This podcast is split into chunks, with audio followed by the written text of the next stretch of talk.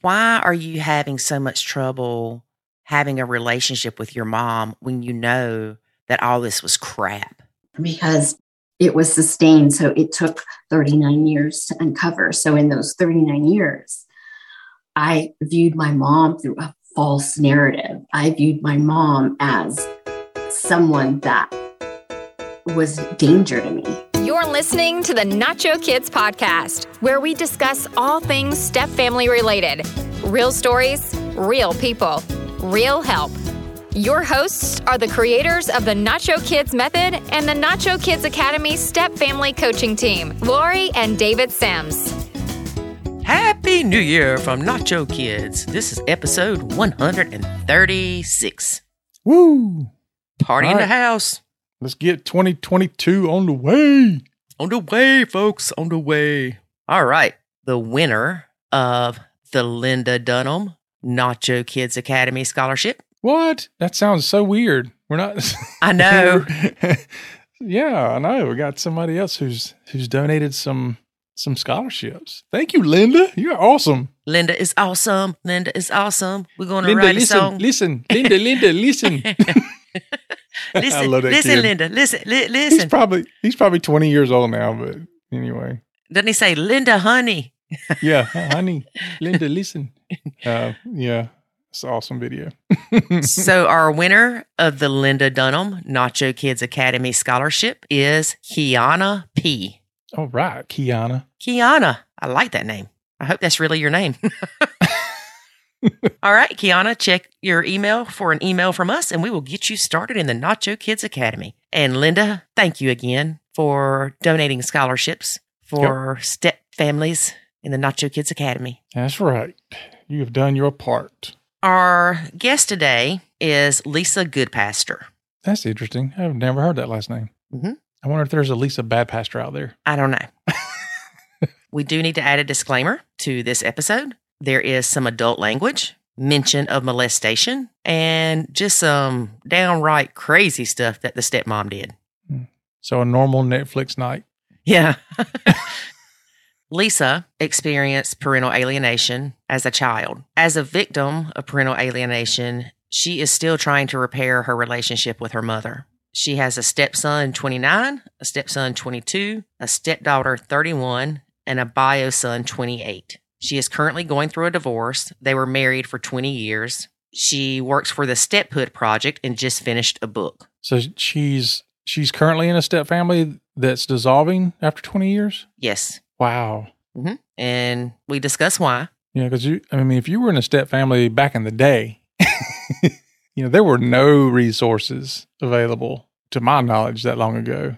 Hmm You know, it was almost taboo to even talk about being in a step family. Nobody understood anything about it. As much as we still don't have a ton of resources to- today, we still have a lot compared to what we used to have. hmm So, man, I did read the first chapter of her book, which she offers for free. And I will tell you that I couldn't read it all at one time because it is so traumatic, for lack of a better word. wow. And it's really bad. It's bad what she experienced. And that's only in chapter one. Goodness. I told her I was scared to read the rest of the book. Maybe she starts off bad and then, you know, ends it good. well, it, it ends good because she is trying to help families that deal with parental alienation. hmm kind of like the lady that, you know, Dorcy Pruter, that does a lot with alienated families because she was alienated. Right. Yeah. I mean, the people that live through some type of traumatic event and then come out to support others that have gone through it or create resources to help other people, um, there, there's just a different type of person that does that.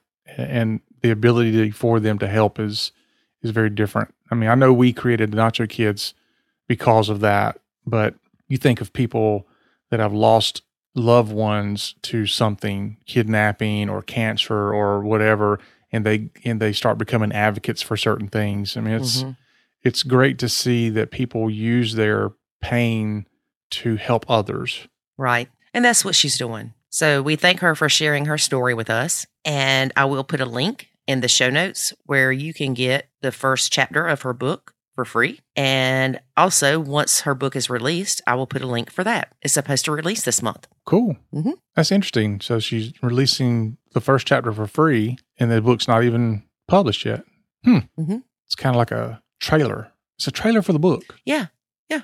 There you go. Cool. I like it. I don't want to get into too many details about this interview because I don't want to give too much away. But Lisa has been through a lot and she continues to heal from the trauma that she experienced from her stepmother alienating her from her mom. Hmm. So let's get to listening. All right. First, here's a word about the Nacho Kids Academy. There is a way to save your sanity and your relationship, and it's called the Nacho Kids Academy. In the Nacho Kids Academy, you will learn the skills and knowledge to properly nacho, techniques to handle step family challenges, ways to improve your communication, and much, much more. Visit NachoKidsAcademy.com and sign up today to join other step parents who are seeing the life changing benefits of nachoing. Again, that's NachoKidsAcademy.com. Today we have Lisa Goodpaster. Hey, Lisa, how are you? I'm good. Thanks. Nice to be here. Well, thank you for being here. So tell us a little bit about your story. You were a stepchild growing up. Right. Yes. I thought I was a typical child from divorce. My parents divorced when I was four, and they both got remarried. And as we know, when families get remarried, they can get very difficult because they have new spouses. And in my situation, I didn't have a very healthy step parent, stepmom. And as every stepmom cringes right now, I can tell you this that unfortunately, what happened, because bio moms do this too, but my stepmom is responsible for alienating me from my mom. And she couldn't do it without my dad's permission. But how she did it, according to the CDC, they've never seen anything like this. This is absolute malignant narcissist that wanted to erase me and my mom. So, how old were you when your parents got divorced? So I was four. And when my dad was engaged to my stepmom, I was supposed, I moved in with them. I was like seven and a half. It was only supposed to be for like a week because my mom's car was in the shop or something. And it ended up being till I was 13. So over five years. So it's five. How did you go from you were supposed to stay a week to you're there for six years? Well, I had a very um, close relationship with my dad. And my mom, she fought for me. She kept trying to come to get me home. And I, I guess from what I know, my dad just said, let her live with me for a while. And looking back now, it was a way to control my dad and me. I think I had a very, like I said, a, a not a very ill stepmom. Mm-hmm. And um, unfortunately, this happens. And so, yeah, it was about seven and a half. And I did see my mom occasionally throughout those, you know, years, but I never wanted to be around her. And luckily, I had other family and cousins and friends. But yeah, I thought I had one good parent and one bad parent.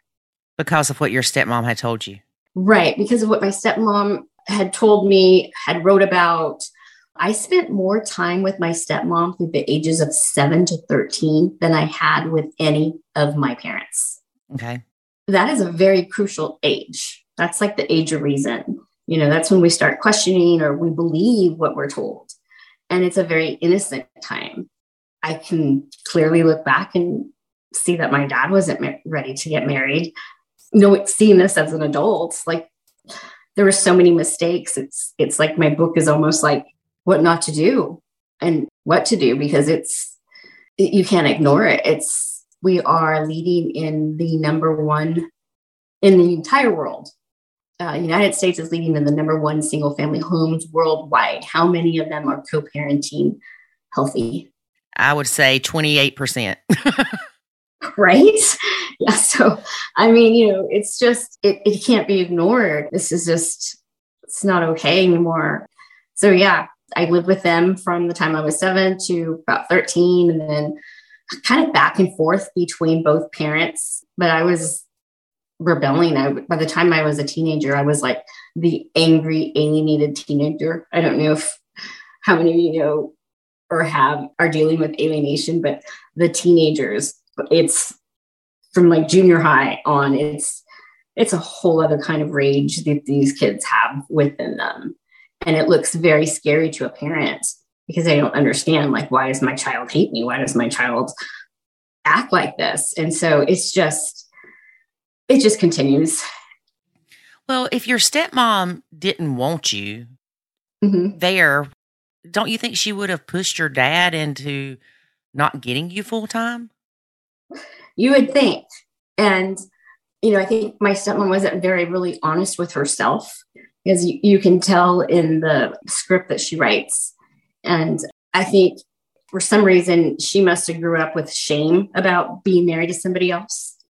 There is kind of, I'll never forget when she told me, don't ever marry a man with kids, you'll regret it. And at the time, I did it. And at the time, I took it as like a friendly thing. But at the same time, I was like, but wait, I'm a kid. Like that that confuses me. But just keeping that to myself, you know, not not having a parent there to, you know, she was she was 10 years younger than my dad.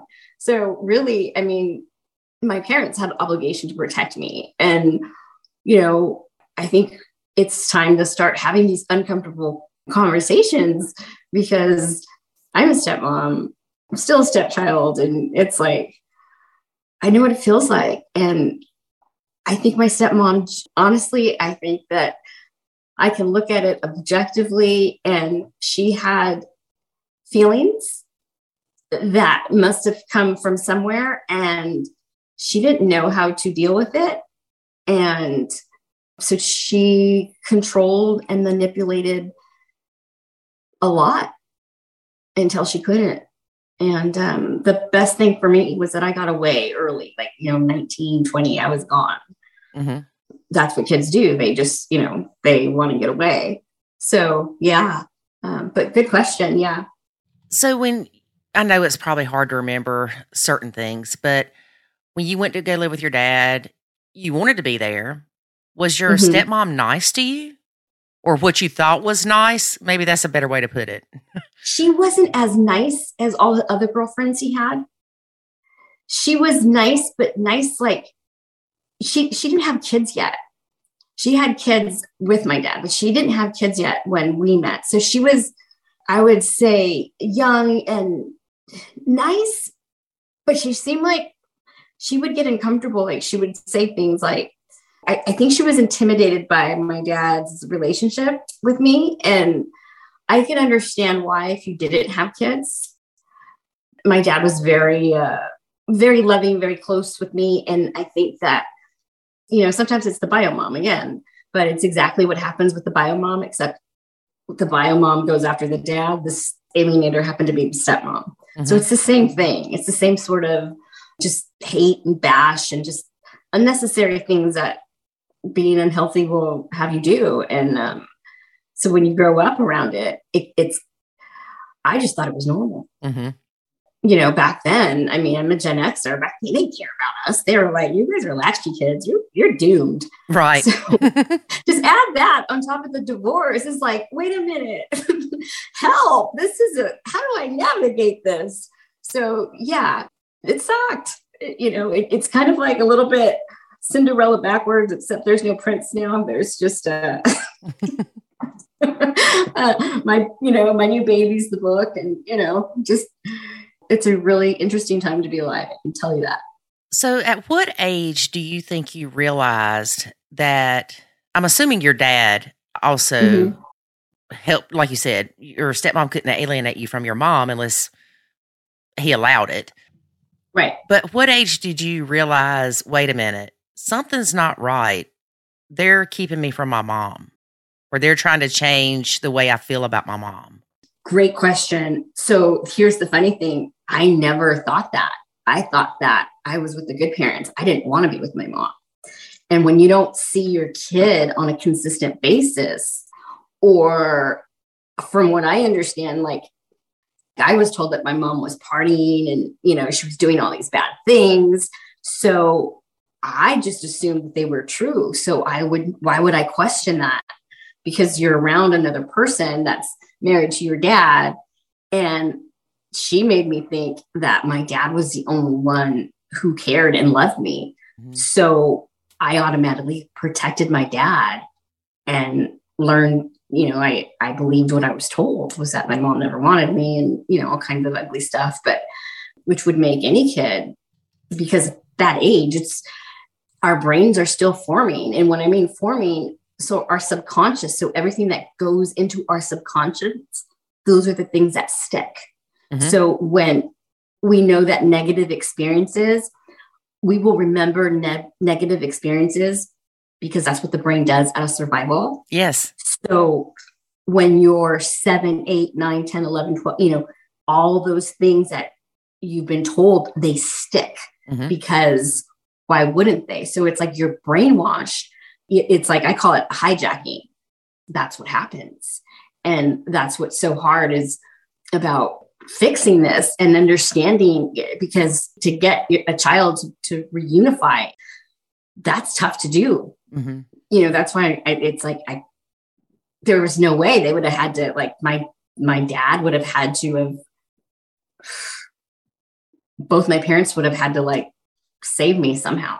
And that's the problem is when you have two parents that are high conflict divorce, they don't co-parent, your kid's in peril. And it's a parent's, it's a parent's responsibility to make sure that the kid is, your child is being loved and nurtured.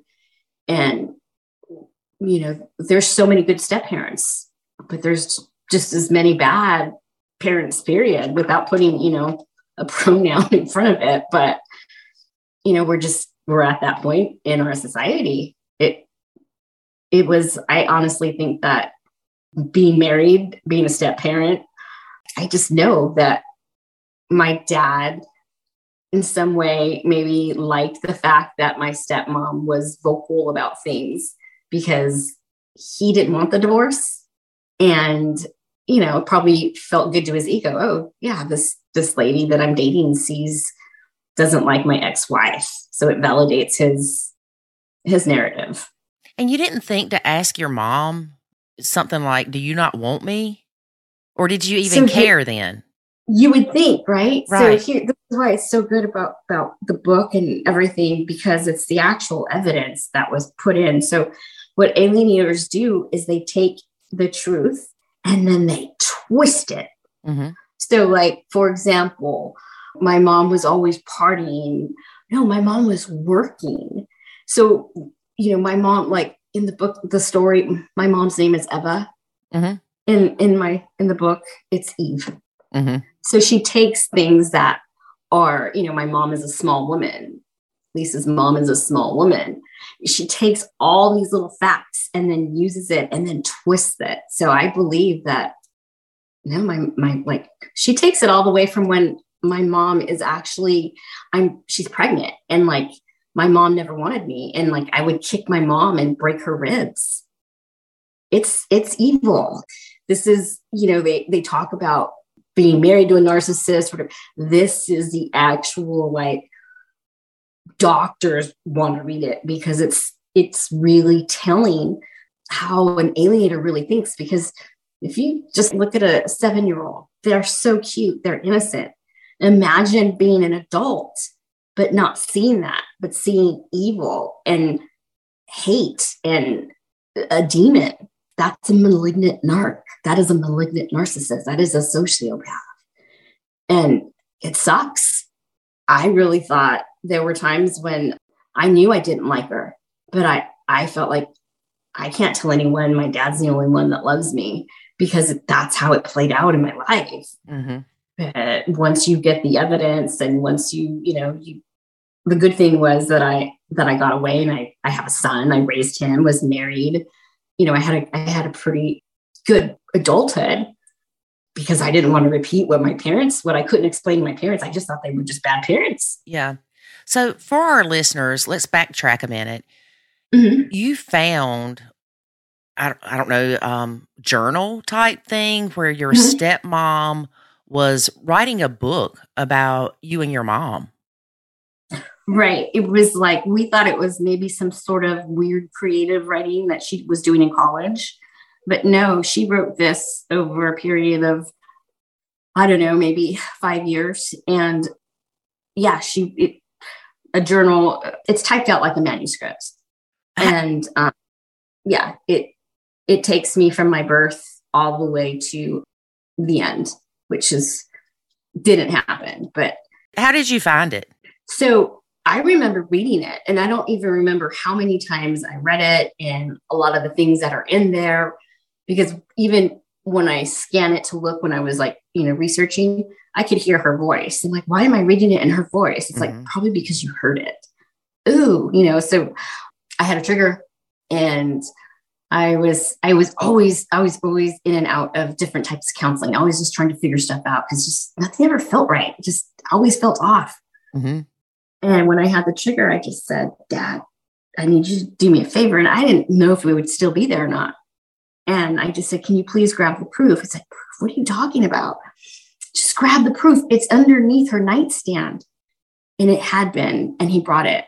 It had been in her nightstand for 27 years my dad brought it to me. Were they still together? My dad's still, yeah, they're still together. Yep. And at the time, I was seeing a, a counselor, and he was a Christian counselor, which is great. He read it and he said, This is pure evil, throw it away, which was a huge mistake. And luckily, I didn't. I just gave it to my husband at the time, and he put it somewhere. I didn't know where. Well, he put it in the shed. So 15 years later, he cleans out the shed and I'm on the phone with my mom because we'd always have these, uh, you know, triggers and just we'd always, I was always in and out of her life. Mm-hmm. That's typical for an alien kid. And this time I'm not a teenager. I'm a grown, you know, woman that, you know, my son's already in college. And she said, my mom said, How many triggers do you have? And my husband said, I found the script I uploaded it and I emailed it to my mom. And then this is after 40, this is 40, almost 30, this is 39 years later. Wow. 39 years later, my mom calls me back within an hour and she's never wavered once. Never. It was all of us. My mom has never wavered. She, this did not happen.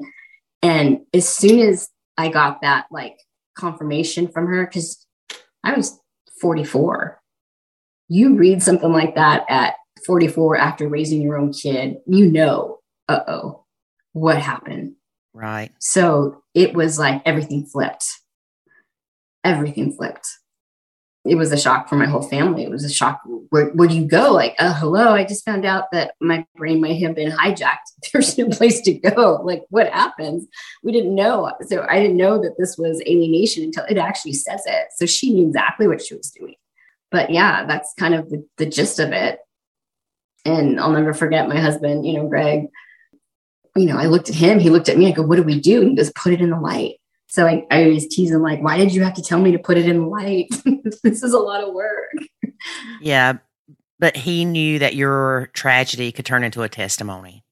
Yes, he's known me my whole adult life. He was a pilot, I was a flight attendant. That's how we met. And so it, it, all made sense. Once we figured it out it's like oh my gosh there's nothing wrong with me. I was alienated and you know it's been a lot of um, neuroplasticities a lot of cutting edge stuff that really helps the brain and a lot of trauma like over 1500 hours of it's like almost four years of trauma therapy. Wow. Along with like i did uh, ketamine i did uh, you know i didn't know. I what happened was how I responded to trauma as a kid, same way I responded to trauma as an adult. I ignored it and pushed it down. Uh-huh. And my body remembered. So once I had the proof, it was um yeah. It was a unraveling and an awakening. Did your dad know what that was and that she was writing that? No. He knew that like he would tell me things like he knew that she didn't like me or she had issues or he just figured that's just how she is. He played it down. So that was like i was so used to that. We know now that that's gaslighting right? So he would tell me in the car him taking me into from school and all those things that was like our alone time. But that was his time where he would talk to me. So he was like the person that needed to be in therapy but they would talk to the kid. Mm-hmm. So yeah, he would tell me things like, she's just jealous of you. When you're seven, eight, nine, 10, what does a kid do with that? Like, what does it mean to be jealous? why? So it was really, so he just dismissed it as like, oh, that's just how women are. Mhm. Uh, This is a little different. Yeah. this is a lot different. And so you can see how, and he, he tried to, I mean, he was very vocal about, you know, that's my daughter. And, you know, we would get into these little, there's a lot of drama, but she couldn't see me. The only way that she could accept me is if there had to be something wrong with me. Like I had to be like the most just dramatic or, you know, always getting in trouble, Lisa, just anything that could shame me. And that's what it was a lot of shame. So your dad didn't know about her writing this stuff until you asked for it when you were older. Mm-hmm. Mm-hmm. Did he read it before he gave it to you?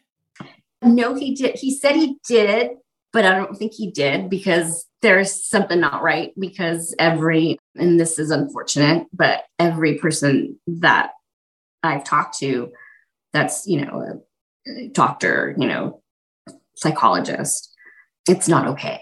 I, I mean, not, and not that he should get divorced, but our fathers are supposed to protect us Right. our first line of defense.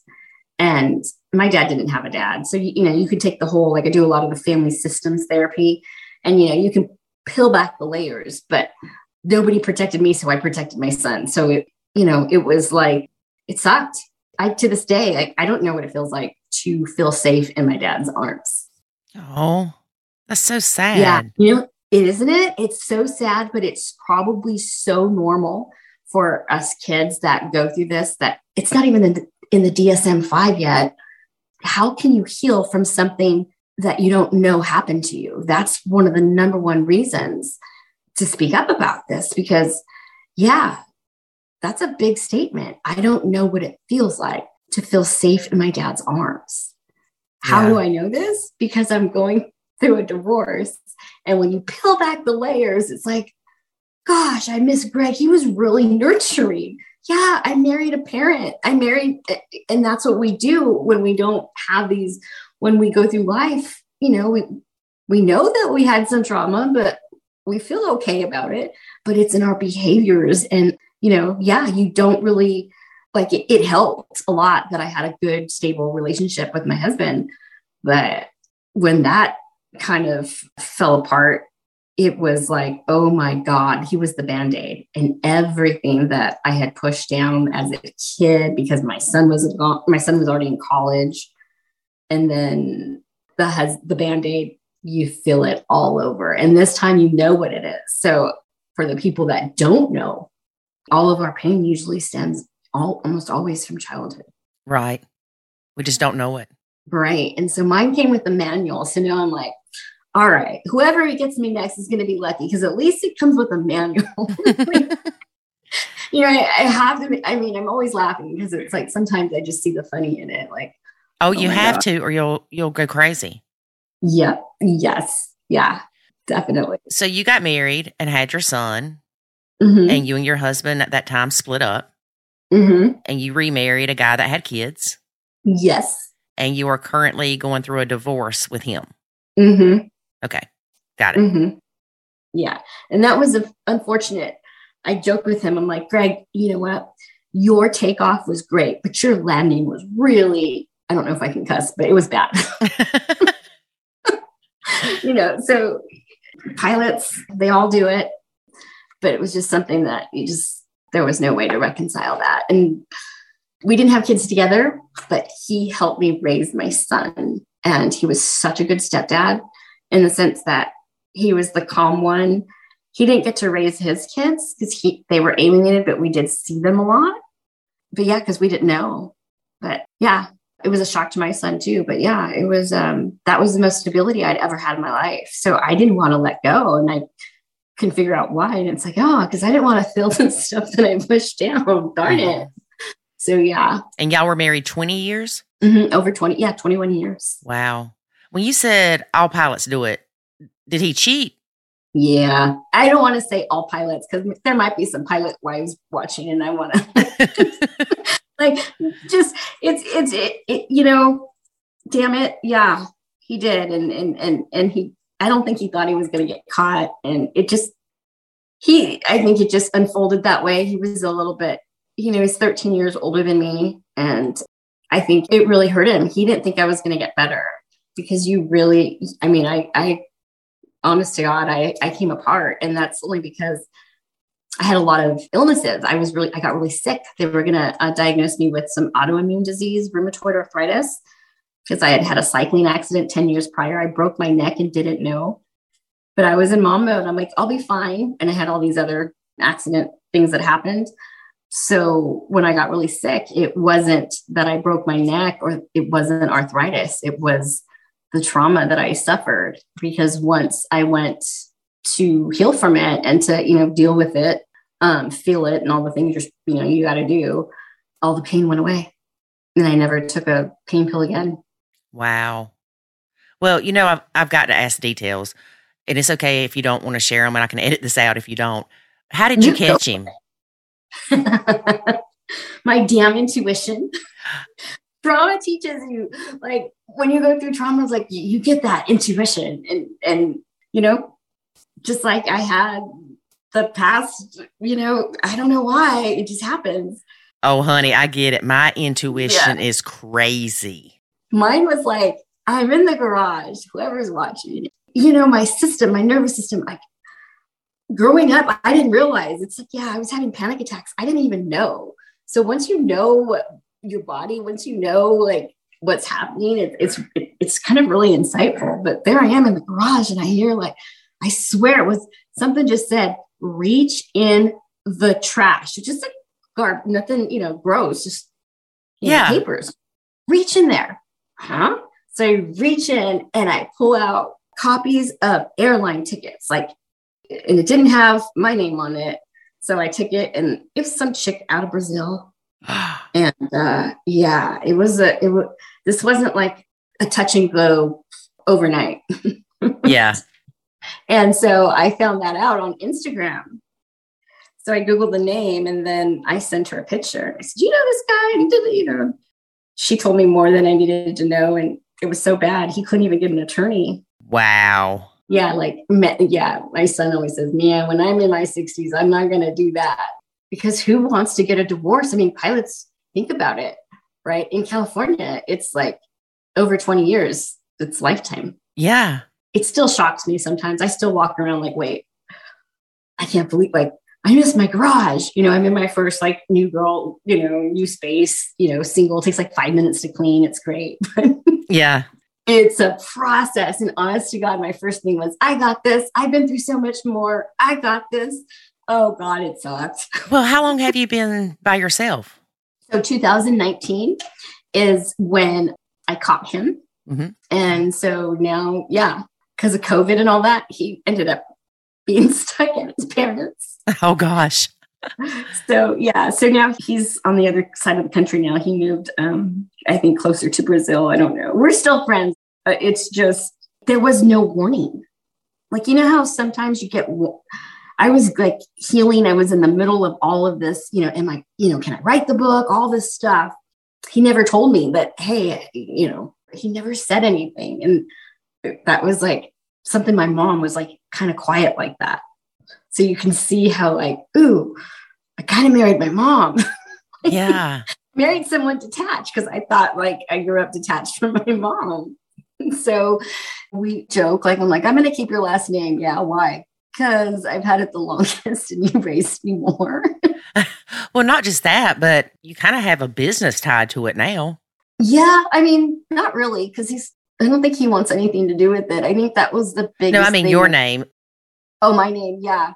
Yeah. He said he was going to change his. We just laughed. Oh, yeah. Tell him to change it to laughed. Smith. mm-hmm. Mm-hmm. Yeah. Well, I'm, I applaud you for still being able to be decent with him and on a friendly level because been there, done that. Mm, I'm not one to get over things like that very easily. Yeah, I know. And I don't know if that's a trauma response either, to tell you the truth, because it's like, why am I like that? And I think he was so good when Matt, when I was raising our son and my son, and I even asked my son, I'm like, hey, do you think you're going to talk to him? He goes, I'm not going to make an effort. He just looks at me and I'm like, okay, why do I feel, why am I so, am I being too nice? I think, honest to God, he, he didn't want to, um, he got caught. Yeah. And you know what? Really, I'm kind of young still, so I'm okay now. well, you know, I was kind of bored. Was, I mean, it was great, but I haven't really got to like live my life in the sense of like in the now where in the truth because mm-hmm. I was always trying to prove it or, or fight it. Yeah. Well, you know, I have to ask do you think that's the only time he cheated on you? No, he cheated before. He cheated in 2015. And I caught him the same way. I just, yeah, no, in 2015, there was a little mistake. And uh, I remember I actually called my mom, which I never do. I, I, I did reach out to her, and my mom actually came and gave me really good advice, and I forgave him. And then, not long after that, everything happened. We found the evidence.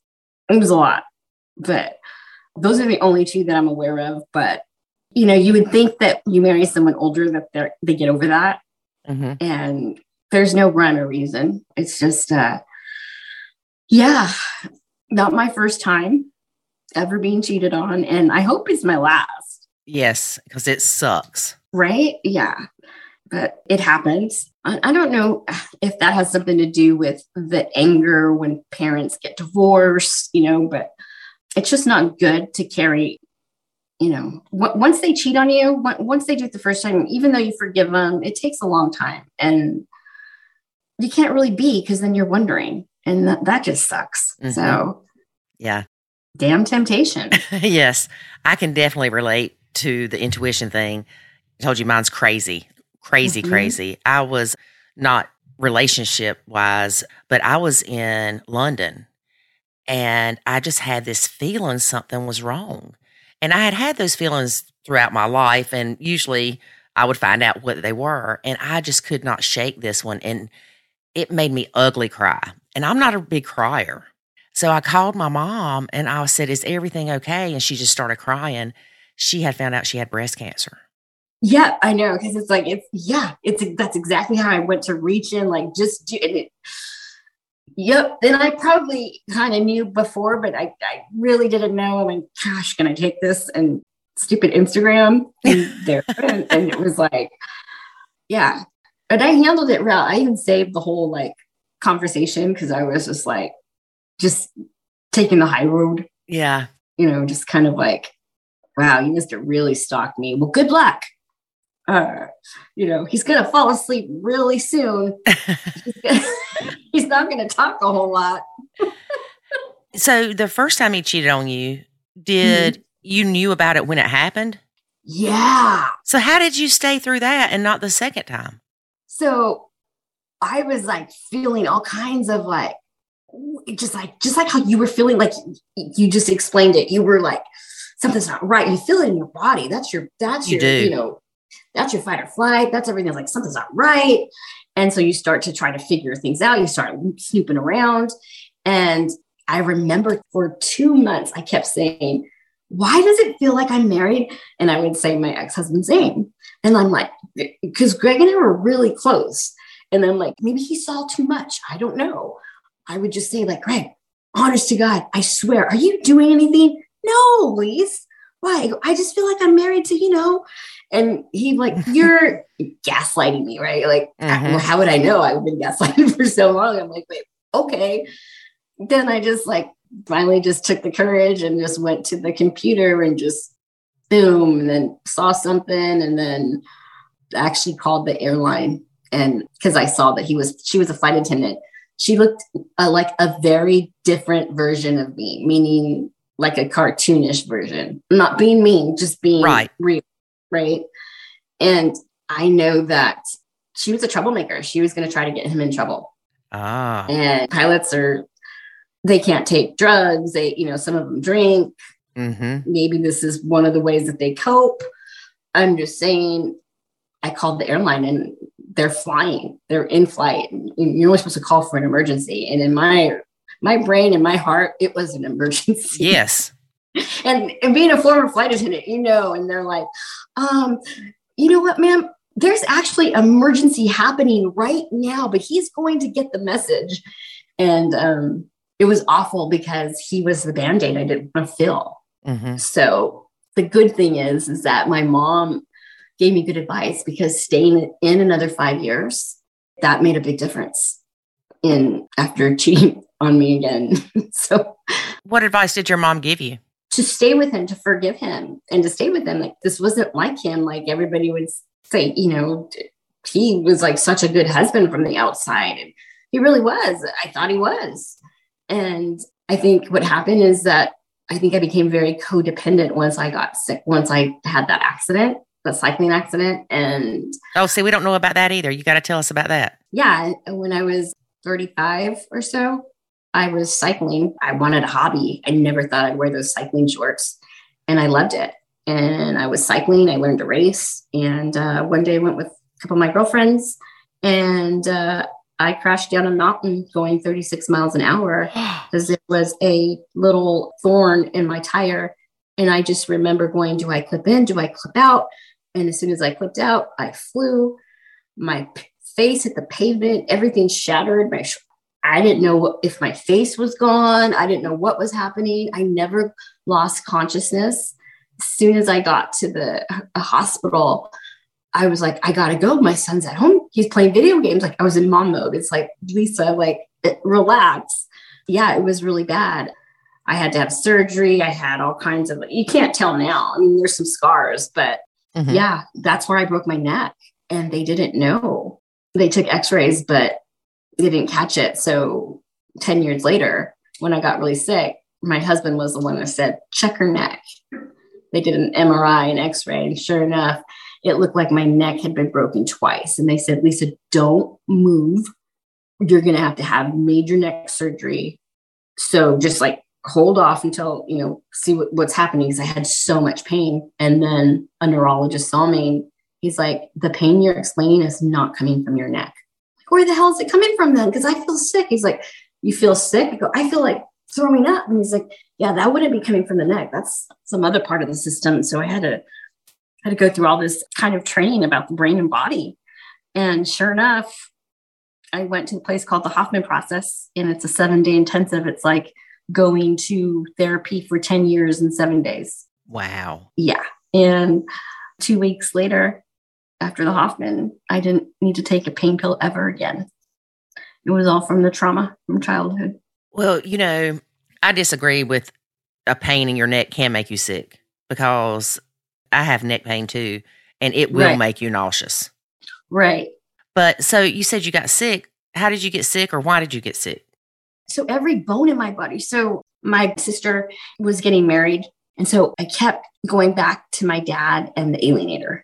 Mm-hmm. So I kept getting triggered. Didn't know because I, I, I just figured this is just the same shit I've learned my whole life. This is just what I have to deal with. This family's this way. This family's this way. And really, my hands started to go numb. Every joint in my body hurt my hands, my elbows. We couldn't figure out what was wrong. I thought I was just getting old. Like maybe this is just old. Maybe this is just um, arthritis um, or something. Yeah, maybe this is from the accident. Yeah. No, it was 100%. That was like within the same week, my husband found the script. So once we knew, like, oh shit, this isn't good, I took it to the psychologist and not the one that told me to throw it away, a one that I'd been seeing. And she said, Lisa, I don't, I don't know if we can help you. And I'm like, what? what do you mean? What's wrong with me? And that's how we got connected with um, a really good uh, neurosurgeon. And then I went to the Hoffman, and so I've been doing a lot of, like I said, different different therapies. But yeah. So you got sick from the accident that was ten years prior. That's what I thought. Yeah. And actually, what it was, was it was all suppressed emotions, trauma, things that I had never dealt with. Wow. And because I was so good at like being able to, you know, just kind of chameleon my way out of it. Like, mm-hmm. okay, no big deal. No, they make you actually feel it because that's how you have to heal. But you're talking trauma for like from since I was like seven. It was a lot. Wow. Yeah. Mm-hmm. I, I, know when we were going through our hardest part of our blend, I got really sick. They thought that I had pancreatic cancer because of my symptoms. Mm-hmm. I lost a lot of weight. If you saw me, you would have honestly thought I was a drug addict. My eyes were sunk in. I was wearing size 12 in kids' clothes. it it was horrible. Now, granted, I had stress at work too, so that just didn't help anything. But that's why we tell people so much. It's so important to get help because Mm-hmm. stress will kill you. Oh, yeah, absolutely. Yeah. And, and with me, it was like when I read the script again at 44, it was like ding, ding, ding. My body remembered. You remember. Yeah. I'm just glad that it would have been really difficult as a kid to have someone intervene. If you were to look at all the symptoms that they talk about when a kid goes through parental alienation or the symptoms of it, and you're still a kid, yeah, it, absolutely, you would think because of the disproportionate reactions and the anger. But it's it's anger, and it's somebody, one of the parents or someone is has violated your child and that's why they're acting this way towards you it's it's a hijack and it's sad and it's preventable and there's there's a way out to heal the the sooner a person understands it and figures it out the better otherwise you know you're going to end up in my stage where it's fine but like honest to god who wants to hang out with their i mean not that i, I don't love my mom but it's like I always thought that I was going to be married forever. So it's just like flipped. Like, well, guess you're my date now, mom. Yeah. All the stuff we didn't get to do. Yeah, you weren't there for my uh, period, but menopause. Yeah. yeah. So, you know, it's just like, you know, you don't realize, like, I, I don't know if I could even quantify what it feels like, what it was like growing up without a mother for so long, because I, I feel it now. Like, I'm not kidding. It's like, oh God, I'm back in the same place I was over 20 years ago where I didn't want to be, but I'm not a teenager. Mhm. But gosh, this is uncomfortable. So it's constantly because that's what trauma does, is it out of survival, those pathways that are supposed to be that connect the bond, they fry. They stop growing because it's not being nurtured. So when you explain that more of a scientific way, it's like, whoa, well, that makes sense. Because most of us are just looking at the behavior from an emotional place. But when you take it apart and you can see, oh, wow, you know, that's why I hope that the book and, and the project really help all families, but especially our blended and, you know, our stepmoms or stepdads. Because when there's alienation, that's a real tricky place to be. Yeah. I'm going to be honest with you. I started reading chapter one Mm-hmm. and I felt sick for you. And, you know, reading this, you're thinking, is this true? Is this made up? I know that your life was rough, but some of the stuff in here, it's, it's crazy. It's crazy. Mm-hmm. And it's so hard to believe that somebody could write this. It just, it shocked me. It shocked me. I had to take a break from reading it. Everybody has said that. I've even, I've, I'm like, gosh, you know what? I wish I could send a Xanax with them, with that that first copy. So I went in back too, and, and I took it apart again. And this time I, I put what the alienator said, and then you'll get the truth. So it's not as heavy because yeah, it, even the men, you know, like yeah, my whole family threw up. Some people couldn't finish reading it. Like okay, okay, yes, it, yeah, it's it's really, it, and that's just the first part. You didn't like get the whole thing, but Yeah. that's why it's so important because a lot of the kids are going, you know, when you have family court and, you know, I don't know if you have, uh, you know, step parents or some of your clients that have to deal with these high conflict situations. That's what happens is the kids, that's what they do. It's, they want full custody and they, and they say false accusations Right. and it's 100% preventable. And I just think that if parents, like, you know, that book, they say like what to expect while you're expecting. Yes. This is what to expect if you're going to alienate and not co-parent. This is like the danger of not co-parenting. Because nobody wants to really like, what is parental alienation? And you know, like the whole world is suffering from it. It's just the kids. I mean, honest to God, to be able to say, I know exactly what it feels like in your body And at almost every age, feeling that as an adult now, knowing what it is, thank God. If I didn't, I can understand why there's so much suicide, so much numbing, so much alcoholism. And people will say, Well, we're surprised that that didn't happen. I'm like, Well, there's still time. Mm-hmm. but but all fairness, no, I got the overthinking. I got the, you know, it was a nightmare and then it wasn't.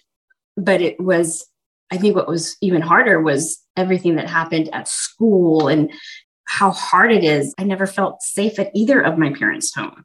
Yeah. Is it true that the babysitter touched you inappropriately?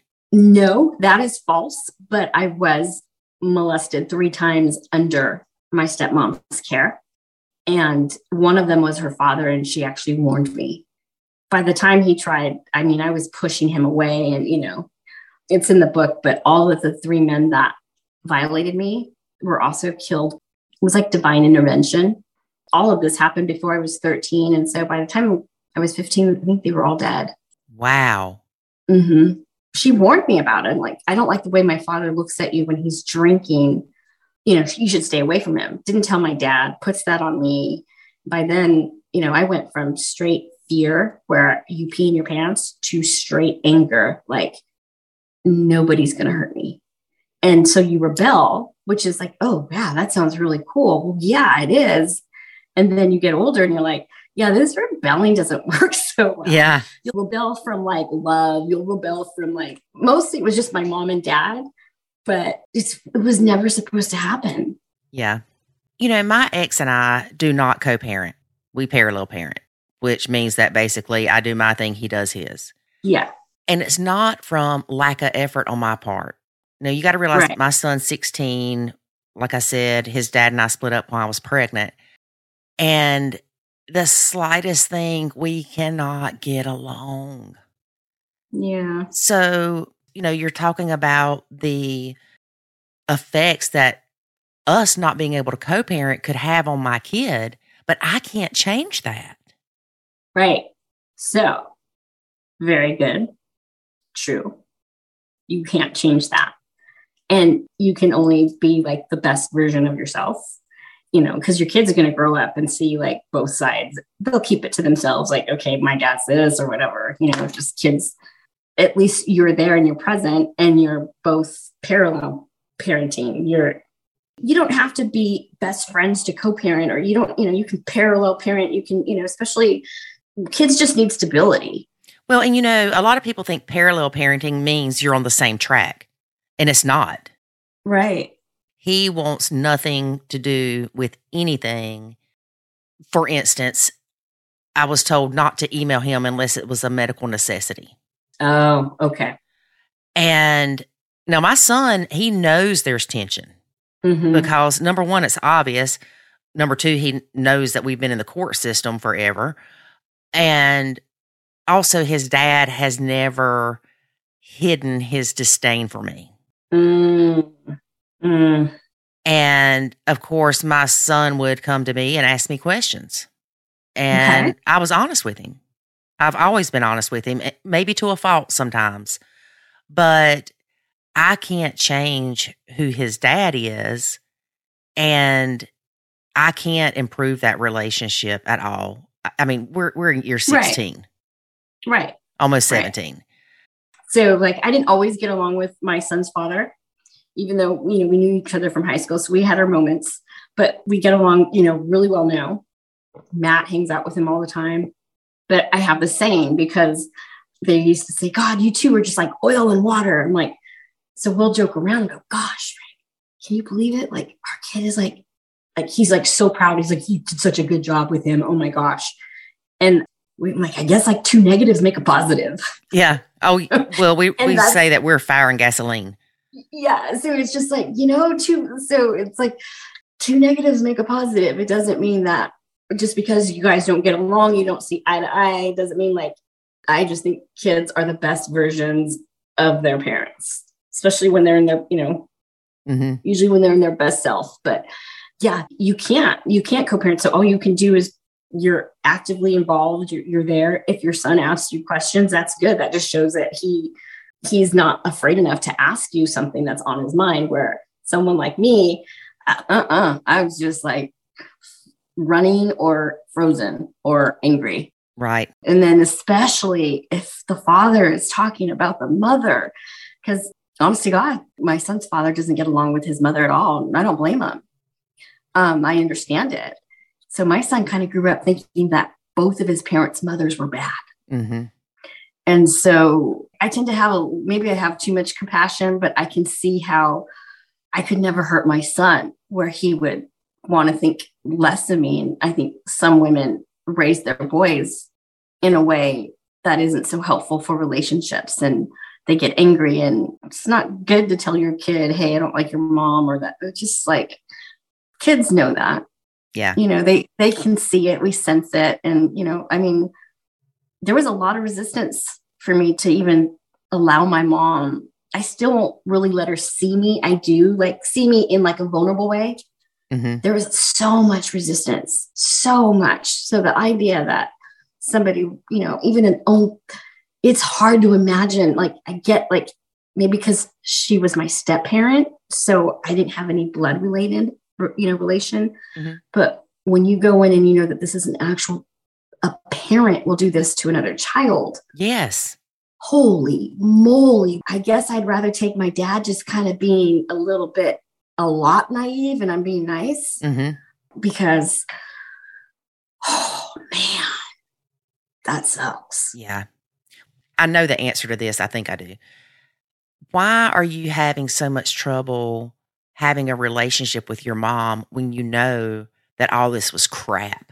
because it was sustained so it took 39 years to uncover so in those 39 years i viewed my mom through a false narrative i viewed my mom as someone that was danger to me Mm-hmm. someone that didn't want me. I saw my mom viewing me through the eyes of how my stepmom saw me. Right. And so when you don't have positive, good experiences, guess what sticks? The negative. So just like, so targeted parents, you know, a, a parent that didn't know, you know, just innocent, that they didn't know, like, why doesn't my kid like me? Well, then all they do is trigger us. We'll get a little close and then you don't know what happens. And then you end up like fighting because it's like you're triggered. So that's, and my mom's parenting style. That's another thing. Um, she's a very baby boomer, but very authoritative. Well, when you're alienated and you don't know it and you're being gaslighted and just treated like, you know, like what you read, it was really bad Mm-hmm. you go stay with your mother and you see your mother gaslight you or everything you see is negative. So it just it stuck. That's just what happened. And i got away. And when i got away i didn't want to come back.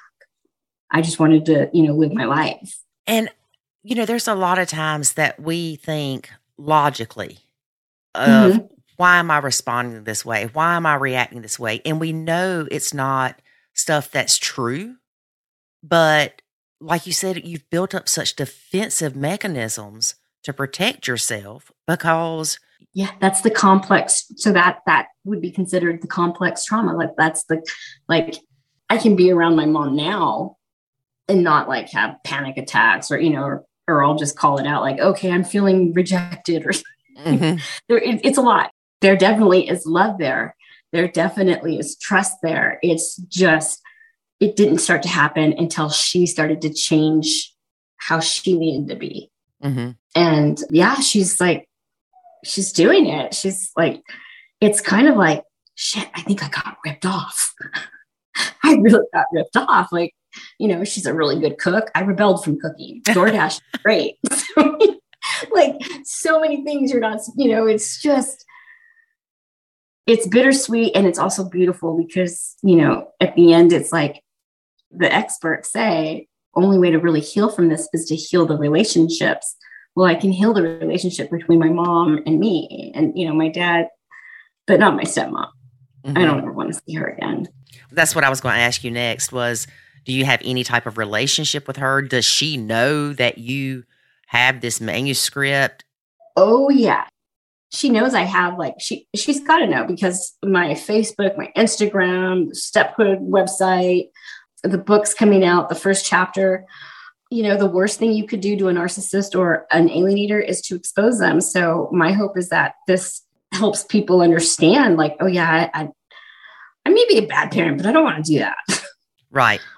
Some people have said your story makes me want to be a better parent, and I'm like, oh my god, and you know, and I start feeling bad for my mom, or like, uh, but she owns it. She just says that she this should have never happened, even if she did want to work and I was going to just stay with my dad for a little bit. Mm-hmm. Um, we have to watch who we leave our kids with. And I think parents should be able to co parent. And when you put a step parent or someone that's not ready, or just, it's okay to not want to be a step parent. It's okay to not want to be a parent. It's keeping those secrets inside is gotta just, you would think, just be horrible. Mm-hmm. She hasn't taken any responsibility. I've been told I could sue her. And I don't know if that's something I don't, I don't sue her for what? She can't give me the time back. Right. Exactly. So I'd just rather t- turn this into something good. I just hope that every stepmom and every stepdad and every kid like feels safe. And, you know, it takes time to make a family and one thing, whether you're blended or regular family or however they used to call it nuclear, you're family. And enough with the labels. Like it's so annoying, even for kids when they have to say, This is my stepdad or stepmom. Sometimes it can be frustrating because people always go, Oh, where's your real mom? it's like, yeah, where's your real dad? And it's like, so I just hope that this really helps have a really positive conversation that needs to happen. What I originally wanted to do, honestly, was write the book, but Stephood, what I was trying to do is it's like a social awareness project to the dangers of not co-parenting. And I still hope to do that probably later down the line after you know, we'll see what the book and all that. But I would like to start honoring the good step parents, the ones that showed up and showed the kids how to love that their parents can find love again. And I want to be able to celebrate those. And if we celebrate those, and maybe we'll inspire the other ones, like, oh, yeah, I, I want to do that too. Right. So, one last question. I, I know I've got a million more questions, but what's your relationship like with your dad now? I take it you're not going over there for Thanksgiving. no, I'm, yeah, this divorced kid's actually kind of happy about not having to split. They talk about splitting is like one of the things that alienated kids do. Yeah, and it sucks. Right. It, it's said the, the word, it's like it's it's splitting, but it's not like we literally like split our bodies apart. Mm-hmm. We just get angry and believe like, okay, I don't want to have anything to do with you anymore, mom or dad. Mm-hmm. And then as an adult, splitting is more like, wow, I was right. You are bad. And then you're an adult though. So it, it was all based on lies, but you you don't actually split apart. Mm-hmm. But what I was going to say is the relationship with my dad, you know, he feels really, really bad. It took him two years. It took him two years after the proof to come out to finally acknowledge, oh my God, I finally believe you. And it was a podcast, it was a Divorce Matters podcast because he was still holding on to his own narrative. And he's 77. I've seen him suffer a lot.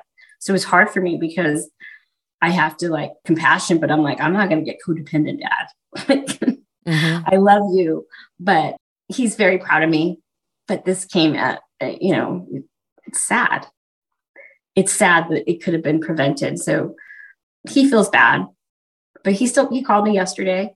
It's funny. He says things, but it sounds like he's a little like he wants to take me to um, San Francisco and and go to the Fisherman's Wharf. And it's like, Dad, that's like something we did when I was like 11.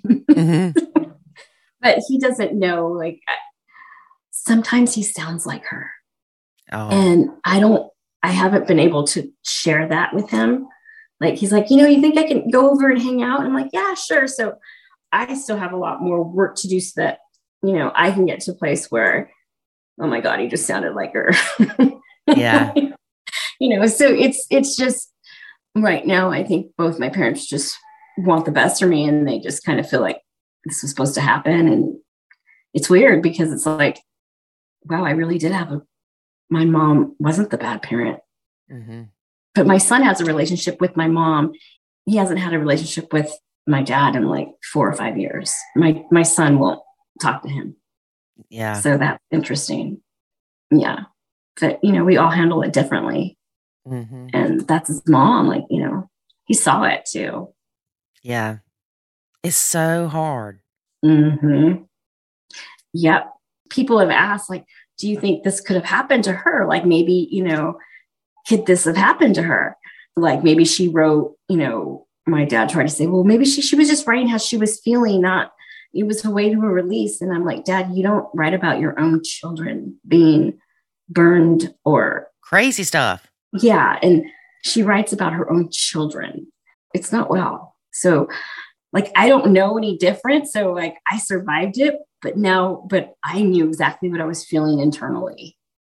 And it was, uh, you know, that's why it's, they need to start having awareness at schools. Like, are you secretly mad at your parents? Right. Do you not get along with your stepmom or your stepdad or your parent? You know, they, they need to go in deeper. Like, my A score is a nine, an eight or not, an eight. I'm going to say it's a solid eight.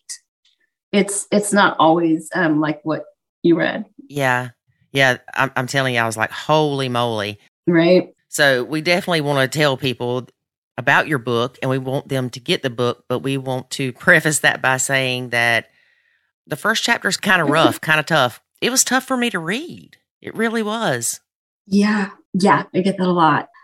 And I think that's why it's important, especially I think um, even like the psychologists have said it should be used to help educate the judges and lawyers and everyone in the field that's working with kids to understand because a lot of people they they don't understand and it's like i understand it and you know it's completely preventable and it's in every part of the world Yeah. every court in every part of the world Yes, it is. And, you know, we deal with people from all over the world, and parental alienation is real. It is horrible for the parents, it is horrible for the kids, and something needs to change. And I talk about this a lot in our podcast that the family court system sucks. yep It needs to be revamped.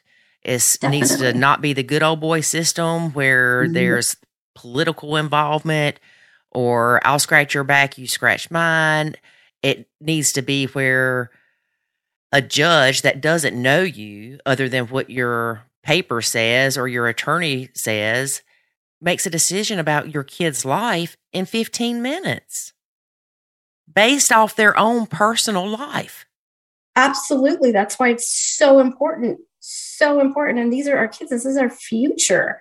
It's not okay walking around feeling like on the inside, like there's something, there's something wrong. Like, what's wrong with me? Hmm That was my nervous system. I didn't know. Yeah. Yeah. So, d- absolutely. It's a $60 billion industry. Mm-hmm. They make money off of child support. So, it, yeah, it's, and, and that's the thing is only families that have gone through it. So like half of the world knows it's getting the other half. I mean, look what happened to Britney Spears. that's family court. Yeah. you know, so yeah, a lot of a lot of shifting happening around, which is good. Yeah. We need to things up. a lady that I know, um, we were talking about the family court system the other day, and she mentioned a movie or documentary, Divorce Court. Uh-huh. I've never watched it, but I plan on watching it. And she said, it's talking about everything that we're talking about. Ooh, I want to find that one. Yeah. So I'm going to have to watch it and let everybody know my input on it. But yes, something's got to give. The family court system is, and it's not just the family court system, it's the criminal court system, it's the whole court system in general needs to be revamped to where things are more black and white. If you do this, this is what happens. They Right. expect us to do this with kids. If you don't do your homework, your own restriction. Okay, if you don't follow the court order, you pay two thousand dollars. The end. Right. It's Right. you know, but then you go to a judge and you've got these court papers and say your your ex is in contempt of court and the new judge because the old judge has retired says, "Oh, well, I think that's BS. It didn't need to be in there anyway." What? I know. I was thinking too, like some of these judges are so much older, and it's like they're not living in our now. Right. Like, they're living from, I mean, I don't want to be mean or anything. It's just like we can use some middle, more middle aged judges, or maybe just the ones they show on TV. But it's like, I get how when you're, you know, you're a passenger and you want to see that those pilots are older. Yeah. but at the same time, it's like, all right, life is not like it was when you were a kid, mister. And things are different. And until you like, that's what cracks me up. It's like, man, you guys want to win an election? Let's talk to all the like step families and blended families and step families. You'll yeah. see what it's really like for us. And, you know, I'm even yeah. to the point that I don't think that they should be lawyers that turn into judges. Right. Because they're shady. Not only that, but the judges use things back from when the 90s. They're using laws and, and books that are so antiquated. Mm-hmm. Throughout ev- evolution, we all learned this way. All of our kids come out of the womb. They're why isn't that introduced when we're talking about custody and why it's so important? And so it's just like we're in a new like shift where I think it's going to be up to the people like us and you know anyone that wants to take accountability and wants their lives better they can do it just by you know learning everything themselves because just so much corruption and you don't know who to believe right and it should be where we can represent ourselves and i know that you can do things pro se but it's not right. easy they make it difficult and some judges frown upon that greatly oh 100% you think that if you're going to get to represent yourself that you would get a 12 person jury. With family court, you get only a judge. I think if mm-hmm. you had 12 civilians that mm-hmm. live life the way we do, those kids would have a better chance than that judge that has lived a well life, I'm sure, but it's just not relevant anymore. Right. Yeah. And the hours you spend in the attorney's office fighting and mediating and all that crap before you have the temporary hearing, before you have the updated hearing, before you have the final hearing, take three hours and let these people get to know the parents of these kids that they're trying to figure out what to do with the court order. You know, it's it's just crazy. There's so much that we can do, and that's one of the things. Is like, especially for like you know, like being a rebel was like it was great, but I had I had to realize like, wait, what? Mm-hmm. Being a rebel, one of the things that just it, it takes your voice. So like, it took me 40 years to share my truth. Yes. And that was like trauma survivors usually don't want to you're still like if you especially if you haven't healed. So I mean, look at the airlines. Look at how many like fights going on in the airlines and people are losing it and it all comes down to like parenting and it's time to like shift and like be open-minded and this can't happen anymore no kid should go through this ever again. And I know they're going through it now. And I, I honestly, I think every good step parent would never, you know, I, yeah. Yeah. This, like I said, I, I'm glad I survived it. And I, I just, I can't imagine kid going through this and, you know. Yeah. You and I were talking before I started recording, and you mentioned writing your book, you were, had to refill things. Mm-hmm. And you know, what I went through with David and what we went through together and as a blend, it was traumatic. That's mm-hmm. why it took us so long to start doing our podcast because in the beginning, when we did it six, seven years ago, I couldn't do it. Right. And there are still things that trigger me. And you, yeah, you yeah. can't get creative when you're in a fight or flight. And not that being fighter, you're you're supposed to be able to do it like no big deal. Like mm-hmm. you can get a little bit freaked out, you're fine. You're supposed to be able to control it but yeah you can't you can't even get creative you're just you're ruminating and you're yeah it sucks you can't live a full life from that state yeah i know that we are helping other people and i know that your story is going to help other people too thank you without a shadow of a doubt and i know that you do it for the same reasons we do for that simple email that says thank you you helped me mm-hmm. and i get it like i get it i i even get the like oh, this would probably be like, I remember being a stepmom and thinking, okay, I'm not jealous, but I can see why someone would think this would be jealousy, but this isn't. Mm-hmm. Like, like, you know, but I was already a parent.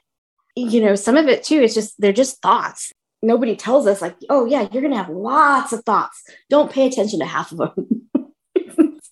you know, Yeah. it's uh I don't know if you've ever heard of Dr. Daniel Amen, and because I speak about him a lot, he talks about automatic negative thinking, yeah, and he is wonderful. And the thoughts that pop in your head are not necessarily good for you. right. And we have to make ourselves think positive and we have to be conscious of our thoughts and aware of them and be deliberate and diligent in our thinking. Yes, absolutely. And we're not taught that. And sometimes I'm like, okay, if we're gonna have to go to the schools, the kids are gonna have to start learning how to parent themselves. Yeah, because sucks. we're raised to think, oh, well, what you think is the truth. right. No. And yeah, it's yes. And when you figure this out and when you know it, it's like freedom. Oh my gosh, I, I have way more freedom than I actually thought I did. Mhm. And it's and then and then it's that's why I'm always saying there's nothing wrong with you. Like the first time someone told me that, I was like, wait, did you read all that though? They're like, yes. Mhm. Let me tell you, there's nothing wrong with you. You survived. You got survived. You had long-term survival patterns. Okay, I have complex trauma. Okay, okay, I do. But I've learned I learned tools and I learned about the body and brain and the nervous system. So Right. it's like it- once you can educate yourself, but even getting there, you still have to like, I mean, I had to take ketamine just to touch my mom, Mhm. like a psychedelic, just to feel safe yeah. and you know that's i was just like well you know healing can be fun. It's like if i was ever going to take drugs i knew i would take it under you know under uh, research for stanford. I don't have to do that anymore. I can hug her for like a good solid two minutes. It feels great. But yeah these are just things that are there that are available now and people don't talk about it because if they are if it's not in their business why would they? Right. Exactly. You know there's just there, there there's a lot of uh, good stuff that that needs to be shared as far as healing and you know what it looks like and at the end of the day with me it's all inner child so it's like I- don't know if i should be a comedian and like hey do you want to hang out with the world's oldest inner child it's like it's awesome when you're like 49 and you feel 15 hmm it's Yeah. great so, you know, Definitely. it's life. It's life. It's it's just life. And you know, trauma is anything that overwhelms the brain. yes, it is. Tell people how they can find you. What's your website and what's the name of your book and when will your book be released? So my book is looking to be released in January. The project is called the Stephood Project. And uh, that is the awareness campaign that is bringing the dangers of not co parenting to the forefront so we can get some change and put a big spotlight on parental alienation and what it actually does to our kids. Mhm. And you can follow me at lisa.goodpaster on Instagram. And then I'm also on Facebook. Okay. And what was the name of the book? The book is called Surviving Stephood. Surviving Stephood. Well, thank you so much for being a guest. I really appreciate it. And you have shared some valuable information with us. Thank you. It was fun, and I look forward to um, talking to you again. Sounds great. Thank you. You're welcome. Bye bye. Bye. David, of course, since we're working on a book, or I'm working on a book, That's a we. that's a we. we I've we. started. I've started the uh, framework. Oh, okay. I asked her how long it took her, and she said about 10 years. yeah. But she said because she kept refilling things. Mm-hmm. And you know, I get that because when we started this podcast, we had to stop because it was too much of a trigger for me. I was refilling things like they had just happened and I wasn't ready. Yeah. A lot of people don't know that that we started the podcast three years earlier, um, and I think we. I can't remember if we published the episodes or didn't publish them, but we ended up pulling them down when we when we tried to launch. It was just it was the wrong timing. Mhm. So, yep, three additional years it took to finally get to that point where we could talk about it the way we do now. Right. So, for those people who are going through things and they're like, "Yeah, but Lori and David, they make it look so easy," it was not easy getting to where we are. No, but I'm so thankful that we went through that so we can help others. Yep. Yep. We can get you there faster than we got there. I can promise you that. Mhm. You can learn from our mistakes, people. and there were many. And there were many. and I'm not kidding when I say this, but going through all this and creating the Nacho Kids method, it changed my life for the better in so many ways, hmm not just in our blend. You know, I often talk about how I nacho Walmart because it stresses me out. Yep. I nacho the cars that are behind me pushing on my butt, and I'm thinking, you about to eat the tail end of a Honda. And that's when I'm behind her. That's what I used to think pre nacho. Now I pull over at the earliest convenience and let them pass me. hmm And I hope that they have a great day. And then when I see them at the stoplight 10 miles down the road, I'm like, hey, how you doing? Well, I know for me, it, I, um, which I know that drives you crazy sometimes, but I am very, I very much stop before I say things a lot uh, because sometimes I can be just in a grumpy mood and I have to be careful not to just snap at you or anybody else for that matter. But t- typically, you and I are around each other a lot. And so there's times I have to just stop and pause and like, wait a minute, why, why do I feel grumpy? Or why do I feel like I almost snapped off at you about something when that's not the it's not the proper response. I shouldn't be responding that way. And and so because of that, because I'm able to do some quick self-check and self-reflection, I'm able to respond better. And guess what? The entire day goes well because we didn't start out with me, you know, sending everything south by some crazy response that was not warranted. hmm We still have some things you need to work on, though. What? Listen here. Uh, I get a reprieve on Saturdays. I'm going to start moving out on Friday and coming back on Sunday. She she always tells me that Saturdays is my button pushing day. It is. It's like he's a grumpy little fella. And I don't get it.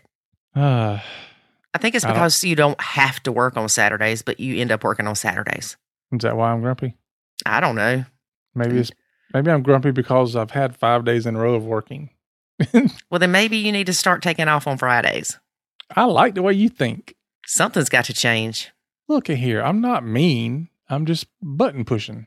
Yeah, which makes you mean. No, it does not. Just because I look at the mess in your office and make comments about it doesn't make me mean. You know what? That's like going to one person's trash dump and saying, there's a bunch of trash here, and then going to the other person's trash dump and saying, this looks good. Go to your own office, buddy. Leave mine alone. Mine's clean. Oh, please. I'm going to take pictures. Well, come on. Take pictures. It ain't clean. It is clean. Maybe stepkid quality clean. I spent the whole weekend cleaning this one room because that's how bad sti- it was. and it's still not clean. it is clean. Don't be pushing my buttons. It's not even Saturday. All right, folks, before David and I get into it, you come up here and look. How dare you? I was up there the other day. That was the other day, but you didn't come into my room. You went to the other room. I came into your room Saturday night for a podcast. I mean, a Q&A Oh. call. No, no, no. Sunday's when all the magic happened. oh, okay. Well, you just keep the magic happening up there, baby. I will. All right, folks. Thanks for listening. And remember, life is good. when you nacho. Thanks for listening to this episode of the Nacho Kids podcast. Find us online at nachokids.com. Until next time, remember, life is good when you nacho.